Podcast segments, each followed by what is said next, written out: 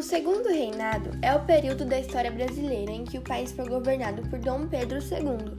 Esse período estendeu-se de 1840, quando Dom Pedro II foi coroado imperador após o golpe da maioridade, e encerrou-se em 1889, quando a proclamação da República colocou fim na monarquia do Brasil.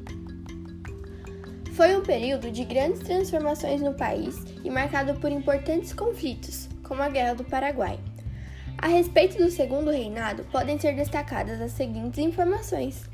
A coroação de Dom Pedro II ocorreu por meio do golpe da maioridade em 1840. Os dois partidos que controlavam a política brasileira eram o Partido Liberal e o Partido Conservador. Na economia, o café estabeleceu-se como nosso principal produto, e entre 1840 e 1860 aconteceu um período de prosperidade, conhecido como Era de Mauá.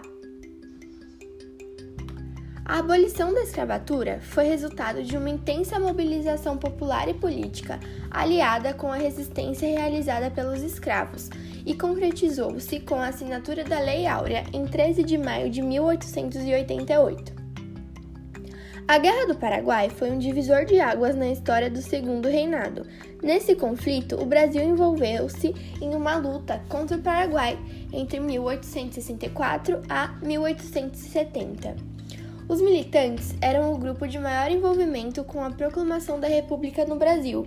A proclamação, de fato, foi realizada por José do Patrocínio em 15 de novembro de 1889.